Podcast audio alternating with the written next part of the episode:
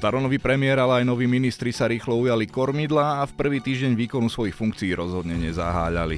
A to najmä minister vnútra Matúš Šutaj Eštok z Lasu, ktorý spolu s Robertom Ficom v pondelok noci odstrašovali migrantov a neskôr iba v priebehu jedného dňa uviedli do funkcie nového šéfa policajnej inšpekcie Branislava Zuriana.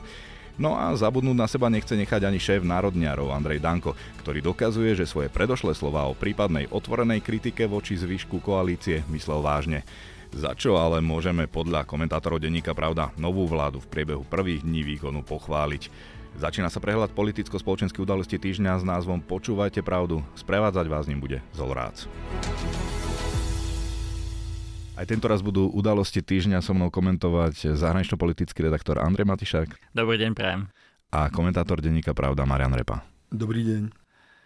Pani, tak rozmýšľal som, že čo sú také najdôležitejšie udalosti týždňa alebo najvýraznejšie. Možno by som ale teda začal tým, že tento týždeň je taký príznačný, že už sa tá vláda zabieha, premiér Robert Fico obieha ministerstva a na tých ministerstvách už sa dejú aj personálne zmeny alebo aj na iných inštitúciách.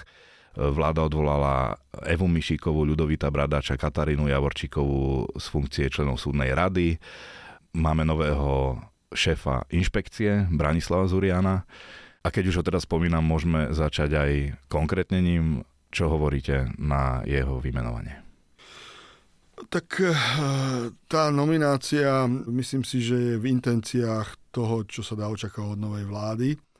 A nasvedčuje tomu aj eh, retorika samotného pána eh, Zuriana pri jeho vypočutí na výbore v Národnej rade tam ja si myslím, že zazneli dve také veci, ktoré tohto človeka vopred diskvalifikovali na to, aby takúto funkciu zastával. Odliadnúť od toho, že on vlastne v dvoch prípadoch bol stíhaný a vlastne teraz bude šefovať inštitúcii, ktorá má na starosti kontrolu policajtov. No ale k tomu, čo tam zaznelo. Tam za prvé, on prezradil na seba, že istú dobu sa zdržiaval e, v Bielorusku a predtým ešte chvíľku v Norsku. No tak minimálne je dosť zvláštne, že nejaká osoba, ktorá je občanom Európskej únie, e, cíti potrebu odchádzať do krajiny, ktorá je v podstate diktatúrou a tam hľadať útočisko alebo azyl, alebo ako to nazvať. Pred ja by som sa... hovorí nezákonným trestným stíhaním. A ja by som sa ho skutočne opýtal, že s kým sa tam skontaktoval a s kým sa tam rozprával pretože to, to, to je absolútne fopa.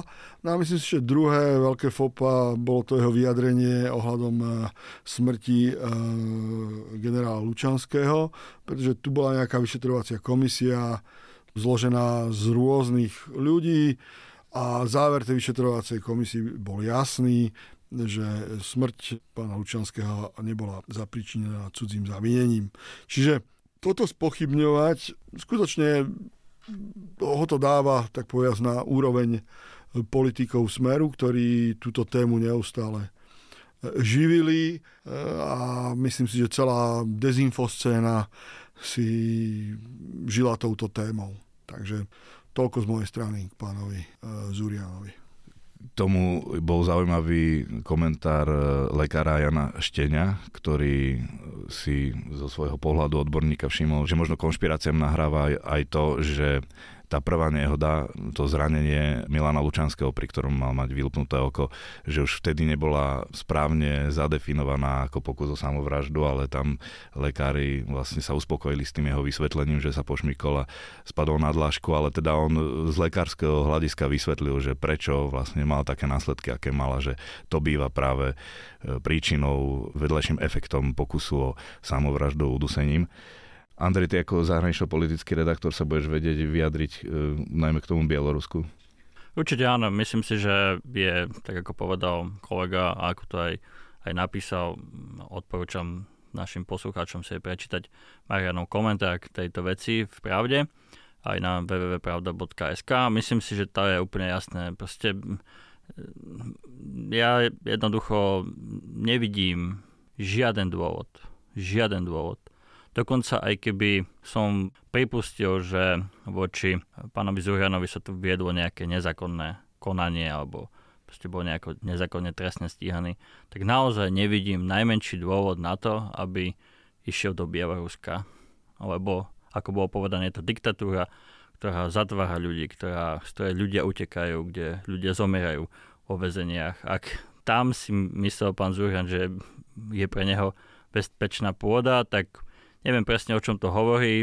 Asi bude zaujímavé, hoci to nebudeme vedieť, ale teda poviem to inak, bolo by určite zaujímavé uh, sedieť s pánom Zurianom a s Národným bezpečnostným úradom, keď pán Zurian bude žiadať o bezpečnostnú previerku, čo predpokladám, že by mal, ak tomu správne rozumiem. Áno, určite takže, ktorú nemá, takže tam by som bol zvedavý na otázky, ktoré padnú o Bielorusku, s kým sa to stretol, prečo sa tam stretol.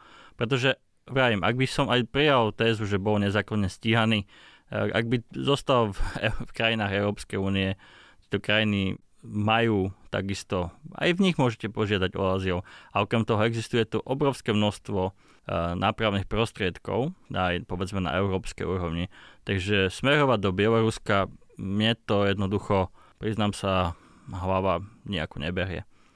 Marian, Veľa sa hovorilo pri tom vypočúvaní aj o Čurilovcoch a už avizoval nový šéf inšpekcie, že chce znovu založiť niečo ako tým oblúk, teda zložený z nových členov, ktorí vyšetrí celú tú vojnú policiu. Kto klamal, či klamali vyšetrovateľia NAKA alebo e, Jan Kálavský. Ako sa na to pozerá, že, že vlastne už tri súdy povedali, že to stiahne Čurilovcov je nedôvodné a teraz to vyzerá tak, že vlastne sa to ide vyšetrovať od znova.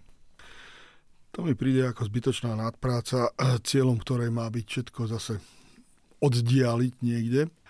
A ukazuje to na to, že keď niekto hovorí o nejakej stabilite, tak takto stabilita asi veľmi nevyzerá. Respektíve v prvých dňoch, keď pán minister ešte vyhlasoval, že, že on chce toto ukončiť, tak práve, že si myslím, že sa to snaží uh, upratať na takú tú vedľajšiu kolaj alebo do slepej uličky. Je to mútenie vody. Myslím si, že proste ide o to, aby opäť sa spochybnilo všetko, čo sa spochybniť dá a môže pán minister Šutaj ešte rozprávať o tom, že všetko, čo on robí, je, všetko, čo robí, je v súlade so zákonom. Mm, áno, v tejto chvíli to môže tvrdiť a možno, že o 3-4 roky budeme vedieť, že to tak nebolo. Čurlovci majú, vlastne sú pod ochranou whistleblowerského úradu. To, čo sa im deje, je podľa všetkého protizákonné. Áno, budú tam rozhodovať orgány, ale to chvíľku bude trvať a dovtedy môže minister vnútra tvrdiť svoje veci. A myslím si, že do toho asi pán Zurian zapadá, asi bude robiť to, čo sa od neho očakáva. Ja ešte možno len jednu malú poznámku na Margo takejto nominácie. Ona to ukazuje na, by som povedal, personálnu e, vyprahnutosť kádrovú a respektíve vidím tam paralelu k tomu, akým spôsobom uh, sa ťažko hľadali niektoré pozície ministrov. Aj tu pán Zurian je mimo služby vyše dva roky. Ako určite existuje nejaký kandidát v policajnom zbore, ktorý tam je a venoval sa tomu kontinuálne a ktorý by vedel toto miesto zastať, ale ale zvolili práve jeho, čo nasvedčuje, že proste tam nejaký zámer bol zo strany Smeru. A keďže vidíme, že tá retorika skutočne je veľmi podobná, tak ako môžeme zase hovoriť, že je to človek ich. Vstúpila dôvera v políciu, posunuli sme sa v posledných rokoch v rebríčku slobody médií, osobné skúsenosti s úplatkom hlási čoraz menej Slovákov, prieskum najnovší ukázal, že dávanie úplatku už pripúšťa menej ako desatina občanov. Eh, od Roberta Fica či eh, nového ministra vnútra Matúša Šutaja Eštoka, ale počúvame o náprave právneho štátu a koncu politických revanšov. Ako si vysvetľujete ten kontrast? No mňa hlavne šokovala jedna vec, že vlastne trestná činnosť spojená s korupciou by sa mala sankcionovať e, menšími sadzbami, menšími trestami. Čiže tomu celkom nerozumiem. Ak, ak my chceme bojovať proti nejakému nešváru, tak by sme mali k tomu pristupovať ako myslím si radikálne, lebo vieme, že kde nás tlačí tá peta, ale keď niekto vstupuje do vlády už s tým, že tieto tresty chce zmekčovať, tak to mi nejako nesedí. Takže nebereš ten argument, že inde sú tresty nižšie, tak sa musíme prispôsobiť vlastne akoby že vyspelejším krajinám. No v tých vyspelejších krajinách, ale aj tá korupcia je nižšia. No, tak. Tie argumenty na jednej strane sú relevantné a ja si tiež naozaj nemyslím, že samozrejme musí to byť e, nejakým spôsobom odstupňované, existujú nejaké miery spoločenskej nebezpečnosti a podobne, čiže tu nepotrebujeme dávať veľké tresty ľuďom, ktorí niekomu odovzdali fľašu pávaného a, a košík jabok ale samozrejme, vzhľadom na to, hoci by som bol rád, keby ten trend bol potvrdený aj v realite, že teda ľudia sa stretávajú s tou korupciou menej, respektíve, že nejako menej dávajú úplatky, tak eh, stále, ak sa pozrieme na nejaké tie rebríčky, o ktorých napríklad rád hovorí aj pán Fico, že aký sme skorumpovaní alebo menej, tak nie sme na nejakých úžasných miestach. Naposledy to bola tá Transparency International nejaké 49. miesto, ak si dobre pamätám, čo nie je ani zďaleka najhoršie, ale určite je tu veľký priestor na, na zlepšenie. A ja by som rád veril, že toto je naozaj nejakým spôsobom motivované tým, že chceme byť modernejší, možno chceme zavádzať aj nejaké modernejšie tresty, nosenie náramkov a alternatívne, a, a alternatívne, čo ja nie som vôbec proti tomu, len bohužiaľ to aj vzhľadom na to, koľko ľudí je tu z tých predchádzajúcich období, ktorí sú spojení nejakým spôsobom, najmä so smerom stíhaných, tak samozrejme, že tá otázka skôr či neskôr padne. Je to niečo, čo im má pomôcť. A už sú tu aj ľudia z tohto obdobia aj pravoplatne odsúdení na to.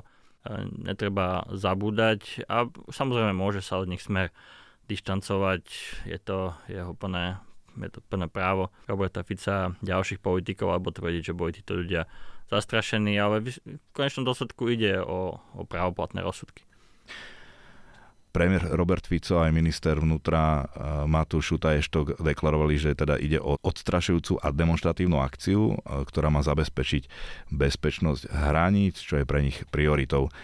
Dočasne poverený policajný prezident Rastislav Polakovič priblížil, že policajti v noci spozorovali dve skupiny migrantov, no nevedel v akých počtov. E, uviedol, že keď videli psov baterky a tú silu, otočili sa.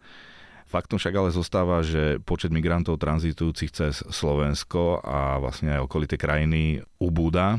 Externý poradca bývalého ministra vnútra Romana Mikulca, poradca k migrácii, upozornil, že Branislav Tichý upozornil, že tranzitná migrácia cez Slovensko už vyše mesiaca klesá, pričom pokles súvisí s opatreniami na balkánskej trase a s prichádzajúcou zimou. Ako teda vnímate akciu policia a ministra? Nemôže to mať predsa len nejaký odstrašujúci efekt? Ja nechápem jednu vec pri tejto akcii, teda nechápem viaceré veci, ale jedna je podľa mňa úplne jednoznačná, ktoré ja nerozumiem. Ak chceme chrániť hranicu, čo je legitímne samozrejme a každá vláda si môže zvoliť na to nejaké prostriedky, samozrejme niečo to aj stojí a mala by vláda vysvetliť, prečo robí veci, ktoré robí. Ale ak nám sem prichádzajú migranti z Maďarska, tak moja predstava takéto akcie by bola jednoznačná koordinácia s maďarskou stranou.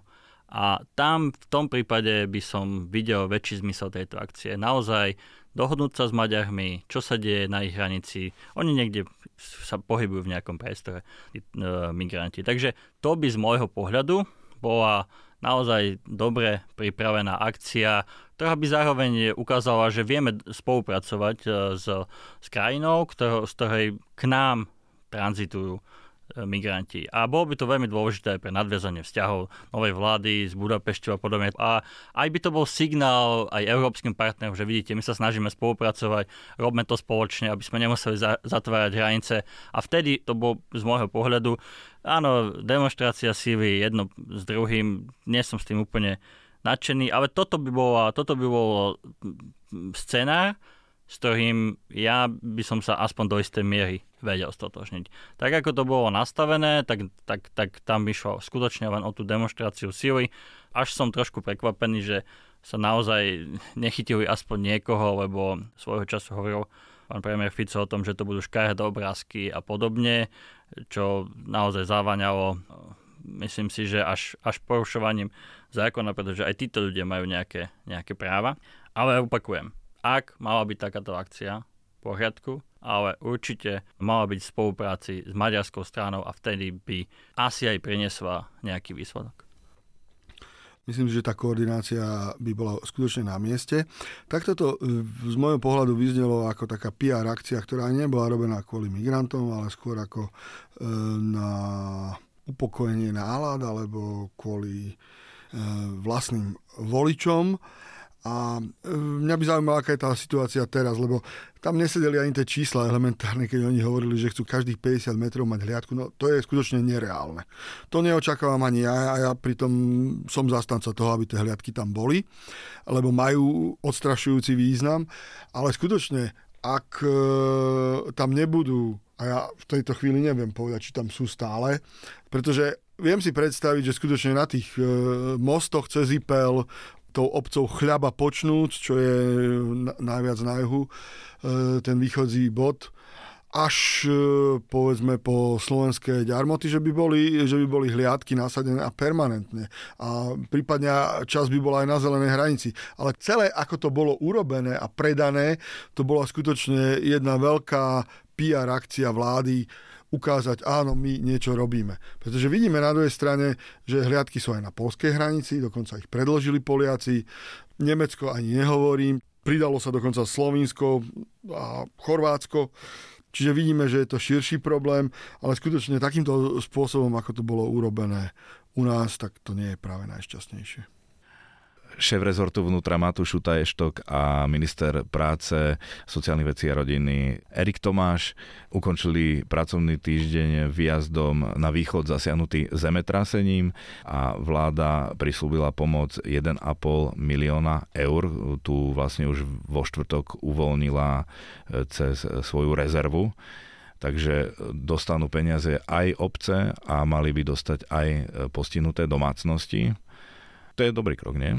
Tak e, myslím si, že toto mešká vláda už 3 týždne, ale vlastne toto ide na tričko tej predchádzajúcej vlády. Ja si myslím, že tu trocha Odorov kabinet zlyhal, e, lebo vyjadril síce e, úsne svoju účasť s postihnutými, ale to je trocha málo. Ja si myslím, že vláda skutočne tam okamžite po tom 9. oktobri, keď to zemetrasenie sa stalo, e, mala na ten východ e, ísť do toho Vranovského okresu, kde je najviac postihnutých. No a predovšetkým, my sme tu mali niekoľko škôl, tie deti sa museli učiť v kultúrnych domoch a mm, cez Zoom a iné aplikácie z domu. Čiže tu došlo podľa mňa zo strany vlády, tej predchádzajúcej úradníckej, k zlyhaniu. Ja to pripisujem, to je to ich konanie tomu, že oni skutočne sú technokrati a možno, že to nebolo nejak ich mentálnom nastavení, ale minimálne tá vláda tam mala ísť a možno aj pani prezidentka tam mala medzi tých ľudí ísť, lebo to vlastne situácia, aká, aká sa tu neviem koľko desiatok rokov ehm, ne, neodohrala, čiže v tomto zmysle to vnímam skutočne ako zlyhanie, čiže toto je správny krok a aj tá finančná pomoc aspoň čiastočne to dokáže kompenzovať tie škody, lebo tie sú zhruba 10-násobne vyššie podľa tých čísel, ktoré, ktoré vieme a dúfajme, že v dohľadnej dobe tie deti budú mať tie školy v takom stave, že tam budú môcť ísť. Možno to tí úradníci brali tak, že vlastne máte určitý podiel zodpovednosti. Vieme, že tí ľudia často mali podhodnotené tie poistky, že vlastne to neriešili a teraz ťažko samozrejme určiť, že koho je to vina, ale že vlastne to brali aj tak takto. v tejto situácii by som neriešil, či niekto vôbec mal poistku, lebo častokrát tí ľudia sú v takých situáciách, že ani domy nemali poistené. A že si to nemohli dovoliť. Lebo to nemohli dovoliť, že to, to, to, to by som dal úplne že bokom túto otázku, ale skutočne tá vláda vláda už len tým, že by tam bola išla, by vyjadrila spolúčasť a záujem o tých, o tých občanov. Sú to občania Slovenskej republiky. To by som povedal, bola ich psia povinnosť. Že je to tak, ako hovoria aj našim reportérom, že vlastne tu na východe na nás každý kašle. Tak do istej miery to asi platí naozaj. Do, ešte pred troma týždňami počul o Ďapaľovciach, takže skutočne je správne, že vláda prejavuje záujem a je, áno, je dobré, že sa siahne aj na nejaké špeciálne peniaze, ktoré samozrejme vláda má k dispozícii.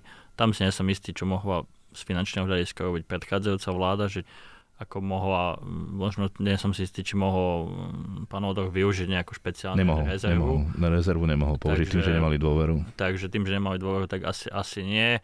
Ale minimálne to vyjadrenie účasti a podpory a snaha tlačiť na miestne úrady, aby aspoň akú takú pomoc dostali čo najrychlejšie, tak určite by bola na mieste. Takže v tomto prípade, áno, na jednej strane si tým politicky prihlieva polievočku Robert Fico, ale proste aj o tom to je politika. Proste ukázať ľuďom, že, že majú záujem a potom my sa tu už môžeme rozprávať o tom, že či to myslí naozaj vážne alebo nie, ale to v skutočnosti nie je dôležité. Naozaj tieto, tieto kroky sú potrebné. Na druhej strane poviem ešte B, že um, treba vzhľadom na to, že ja viem, že sa to možno zdá ako trocha iná téma a samozrejme zemetrasenie s tým nejakým spôsobom nesúvisí, ale vzhľadom na to, že podľa všetkého čím ďalej tým viac budeme e, čeliť následkom klimatických zmien a rôznym katastrofickým situáciám, až katastrofickým situáciám. Prírodné živly. Prírodné živly, ktorými sme,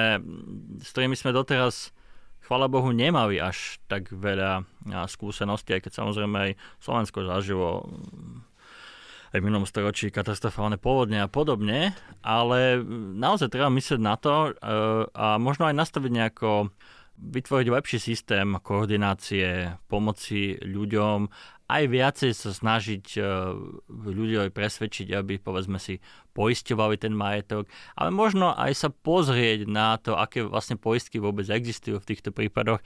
Ja viem, že už idem do takých až, až podrobností, ale toto skutočne môže byť uh, pre mnohých ľudí veľmi zásadné, pretože uh, väčšinou, vo väčšine prípadoch, tými klimatickými zmenami a aj na Slovensku môžu byť zasiahnutí práve tí ľudia, ktorí, ktorých prostriedky sú obmedzené, sú tí chudobnejší a tí bohatší si s tým e, nejakým spôsobom poradia. Takže ja by som možno len odporučil to, že aj sa pozrieť na, na to, ako vôbec máme nastavený systém pomoci ľuďom pri takýchto situáciách, ktoré, ako som povedal, bohužiaľ, vzhľadom na klimatické zmeny, ktoré nie som si istý, či všetci v tejto novej vláde v nich veria, ale to je jedno. Oni tie, tie bohužiaľ, tie katastrofické následky budeme cítiť. No toto sú práve veci, ktoré si ľudia všímajú a ktoré posudzujú pri tom, keď hodnotia, že či tento štát funguje alebo nie. Áno, určite. Štát nemá byť na to, aby nás úplne previedol životom od kolísky do hrobu, ale štát má poskytovať kvalitné služby a v prípade mimoriadnych situácií má byť napomocný, to je môj osobný názor, má byť napomocný ľuďom, najmä ľuďom, ktorí, áno, niekedy je to aj z, aj z nevedomosti a podobne, ale to neznamená, že tí ľudia eh, majú byť nechaní úplne na, na pospas osudu, len preto, že urobili v živote niekedy nesprávne rozhodnutie alebo chybu. Tento týždeň sa e, zviditeľnili aj noví ministri nominovaní SNS. Začal by som ministerkou kultúry Martinou Šimkovičovou, ktorá sa chcela predstaviť svojmu českému kolegovi, rezortnému a myslím si, že sa jej aj podarilo zaujať. No podarila určite nie tak, ako si to zamýšľala. Ja si myslím, že nebolo vhodné už len tá samotná myšlienka odhliadnúť od obsahu, o ktorom sa budeme baviť, eh, že nebola vhodná, pretože myslím si, že to nie je úlohou rezortných ministrov takýmto spôsobom komunikovať pri príležitosti štátneho sviatku. To je, to je prvý aspekt. No a ten druhý aspekt je samotný text, ktorý pobavil, pobúril, vyvolal vlnu rozhorčenia. Môžeme si vybrať, čo chceme, každý to vnímal inak, ale málo kto asi pozitívne. No ja sa priznám, keď som si to prečítal, tak som mal skutočne pocit, že to je list z Nigérie, ktoré kedysi chodil od e, tých podvodníkov takouto lámanou slovenčinou, že to preložil nejaký umelý preklad z iného jazyka. No, na predstaviteľku SNS by som očakával trochu uhladenejšiu štilistiku a vlastne sa vyskytli potom aj úvahy o tom, že skutočne si asi pomohla možno umelou inteligenciou pani ministerka. Takže e, radšej hamovať ako banovať, ako v tomto prípade rozhodne platí. Myslím, že pani ministerka skutočne súhlasím s tým, že radšej hamovať ako banovať. Na druhej strane môžeme povedať aj to, že ak e, že by som bol rád, ak by sa pani ministerka z tejto epizódy poučila a ďalšie prípadné listy a komunikáciu. Či už necháva na profesionálov, alebo ja, dobre, je dobré, ak politik vloží niečo do, zo seba, do, do tých verejných prejavov. Nemalo by to byť len to, že čo nejakí tí poradcovia, speechwriteri, alebo ako sa dneska im hovorí, e, napíšu. Je dobré, ak tam aj človek cíti troška z toho, toho politika, ale ja by som, akože tam pani ministerke som povedal, bude mať veľa šancí ukázať, že takto bude vyzerať, tak ako ten list takto kostrebato a čudne, či takto bude vyzerať jej pôsobenie v úrade, alebo že či si nejakým, aspoň do istej miery pozitívnym spôsobom zoberie niečo z tej kritiky, ktoré sa jej dostalo. Takže má na to, má na to ideálnu príležitosť. Povedala, že chce komunikovať s kultúrnou obcov, tak nech sa páči. Neviem, dokedy môže takáto vláda vydržať, vyhlásil Andrej Danko, predseda SNS pre hospodárske noviny. Dankovi prekážalo to, že Premiér Robert Fico súhlasil so závermi Európskej rady na samite v Bruseli. Vyčíta mu, že jedno hovorí a druhé koná. No a problémom pre ňoho boli aj vyjadrenia ministrov za hlas, konkrétne ministerky zdravotníctva Zuzany Dolinkovej o povinnom očkovaní a ministra školstva Tomáša Druckera o mieste mimovládok v školskom systéme. Je to náznak toho, že táto koalícia naozaj nemusí vydržať, ako hovorí Andrej Danko? To si nemyslím. Ja skôr si myslím, že e, pán Danko chcel ukázať svoju silu, pretože si je vedomý toho, že tými štyrmi hlasmi, ktoré zabezpečia väčšinu tejto vláde, on disponuje a môže hoci kedy, tak povedať, e, štrajkovať a napokon on to ukázal hneď vlastne v tej prvej vláde veľmi rýchlo, keby povedal koaličnú zmluvu. To je jeden rozmer, no a myslím si, e, druhý rozmer, je aj vnútropolitický. On potrebuje ukazovať, e, že je ten autentický národniar, že on skutočne to, čo povedal aj pred voľbami, bude tie postoje zastávať aj ďalej, nebude ich meniť ako Robert Fico, ktorý e, robí tak povedať takú dvojtvárnu politiku a vlastne tým si bude udržiavať aj svoju pozíciu, že časť voličov bude vnímať ho ako toho echtovného Slováka, ktorý e, to Slovensko nezapredá. A to už je potom otázka mimovládov, otázka očkovania, otázka, ja neviem, niektorých otázok životného prostredia, otázka vo vzťahu k Bruselu a tak ďalej. Čiže tá politika alebo tá taktika Andreja Danka bude vo vymedzovaní sa voči svojim koaličným partnerom, lebo si uvedomuje, že ten koaličný partner ho polahky zase môže, tak povedať, zjesť. A myslíš si, že Robert Fico so svojimi skúsenosťami si toto nechá? To už nechajme na Roberta Fica. A, aká bude ro- reakcia? Robert Fico zažil Andrea Danka a už správne podotkol, že toto je podobný prístup, ako zvolil Andrej Danko aj v predchádzajúcej koalícii. Zrazu sme boli len konfrontovaní s tým, že pán Danko mal tlačovú konferenciu a povedal, že vypovedáva koaličnú zmluvu. Nikto nechápal, o čom vlastne hovorí, že čo to znamená, či koniec koalície alebo čo. No, a takže pamätáme si to. Takže ja si myslím, že toto v podstate zapadá do toho, ako robí Andrej Danko politiku a myslím si, že mm, Robert Fico je dostatočne skúsený na to, aby s tým rátal, išiel do tej koalície s tým, že bude mať takúto koalíciu. Samozrejme, tá mm, jeho, ich väčšina v parlamente je je malá a preto do istej miery môže byť aj tá sila Andreja Danka ešte výraznejšia, lebo v tej predchádzajúcej koalícii mali nejaké šance možno SNS-ku za niekoho vymeniť. V tomto prípade myslím, že tá šanca je veľmi, veľmi malá, aj keď netvrdím, že, že by sa možno nenašlo pár poslancov v parlamente. A keď hovorí Andrej Danko o tom, ako Fico jedno hovorí doma, druhé v Bruseli a podobne, tak ja som s Robertom Ficom bol veľakrát v Bruseli na európskych hradách a pán Fico rád používa také slovné hračky a slovné spojenia. Pamätám si, ako, ako aspoň niekoľkokrát povedal v Bruseli na tlačových konferenciách, že keď sa slony bijú alebo milujú, je to jedno, lebo trpí tráva. Tak ja pripomeniem iné príslovie, arabské príslovie. To, to príslovie znie, že slubuje ako mrak a naplnenie slubuje ako dážď. Čiže vlastne tu Robert Fico počas volebnej kampane hovoril veci, že nebudeme dodávať zbranie Ukrajine. A zdá sa, že tento sľub chce naplniť, ale ak by ho naplňal až do tej miery, ako možno od neho minimálne retoricky požaduje Andrej Danko, to znamená, že ako keby od Fica žiadal, aby blokoval veci na, na európskej úrovni, to už by bol pre Slovensko dáž, pretože nie sme jediná krajina, ktorá nedáva vojenskú pomoc Ukrajine, také aj Maďarsko. Ale netvárme sa, že na Maďarsko sa všetci partneri pozerajú ako na práve krajinu, ktorou sa dobre spolupracuje. Čiže zatiaľ po tej prvej Európskej rade, keď Robert Fico súhlasil aj s tými závermi, ktoré jednoznačne hovoria o poskytovaní vojenskej pomoci Ukrajine.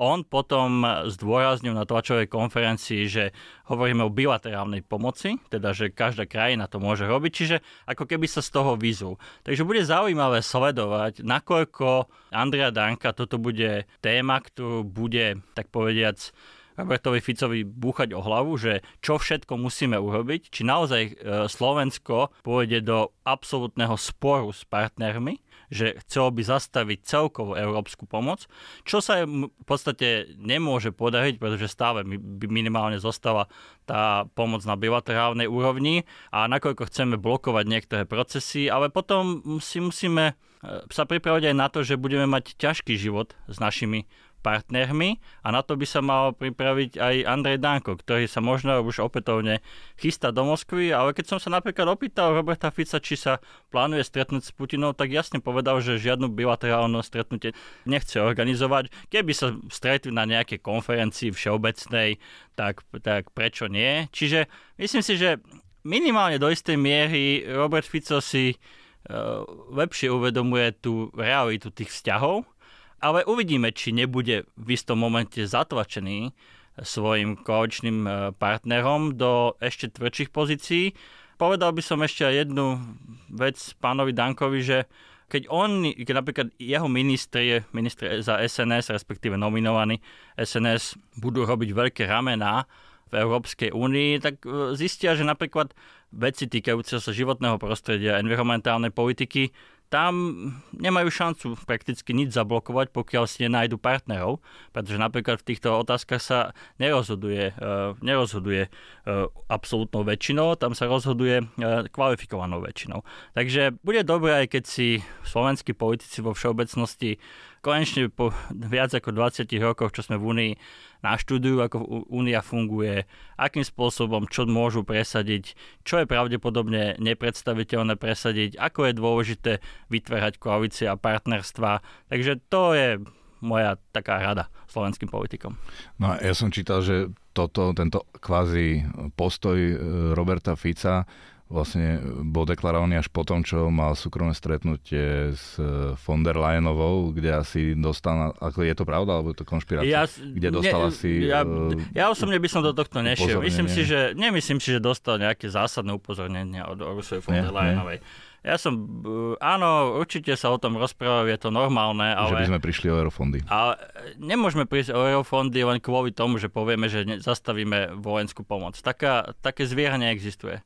Tak to nie je. Ak si niekto myslí, že to tak je, tak to nie je. Pretože jednoducho, keby, keby v tejto chvíli, ja už som to už hovoril, keby v tejto chvíli povedal Robert Fico, že idem sa stretnúť s Vladimírom Putinom, jasné, že nikto by nebol nadšený, alebo teda veľmi málo krajín by bolo nadšených eh, v Európskej únii. Ale nezadáva to žiadnym spôsobom zámienku na zastavenie eurofondov. Ak by, ak by sa rozhodla Európska komisia nám na základe tohto zastaviť eurofondy, tak som presvedčený, že na Európskom súdnom dvore by sme takýto spor vyhrali. Uh, Marian, pomohlo by Robertovi Ficovi v presadzovaní si vlastne toho svojho oproti Dankovi, to keby mu pripomenul napríklad to, ako vlastne za SNS kúpili od Američanov stíhačky F-16, alebo ako teraz pomoc Ukrajine vlastne pomôže nášmu regiónu, napríklad v Dubnici nad Váhom, aby neprišli o zákazky a, a fungoval tam ten priemysel? To myslím si, že Robert Fico je skúsený politik. Hanci to v zákulisí s ním diskutuje, ale ešte by som sa vrátil k tej pôvodnej otázke, že aj v prípade SNS treba rozlišovať medzi retorikou a skutkami. SNS zatiaľ predvádzal len retorické cvičenia, ale ako vieme, slova sa hovoria, chlieb sa je a videli sme v prípade pána Huliaka, ani týždeň to netrvalo, celá táto kauza a tak povedia, že sa stiahla chvost a vôbec z toho nerobila nejakú kauzu. Čiže tu vidíme, aká je reálna ich politika, alebo aké sú reálne ich schopnosti e, trucovať alebo sa nejakým spôsobom vymedzovať. No, žiadne, alebo nulové. No a to bola posledná téma, ktorú sme tento týždeň stihli prebrať a ďakujem e, mojim kolegom zahranično-politickému redaktorovi Androvi Matišákovi. Pekný víkend prajem a komentátorovi denníka Pravda Marianovi Repovi. Ďakujem aj ja za pozvanie a želám našim poslucháčom pekný víkend. A pekný víkend aj odo mňa.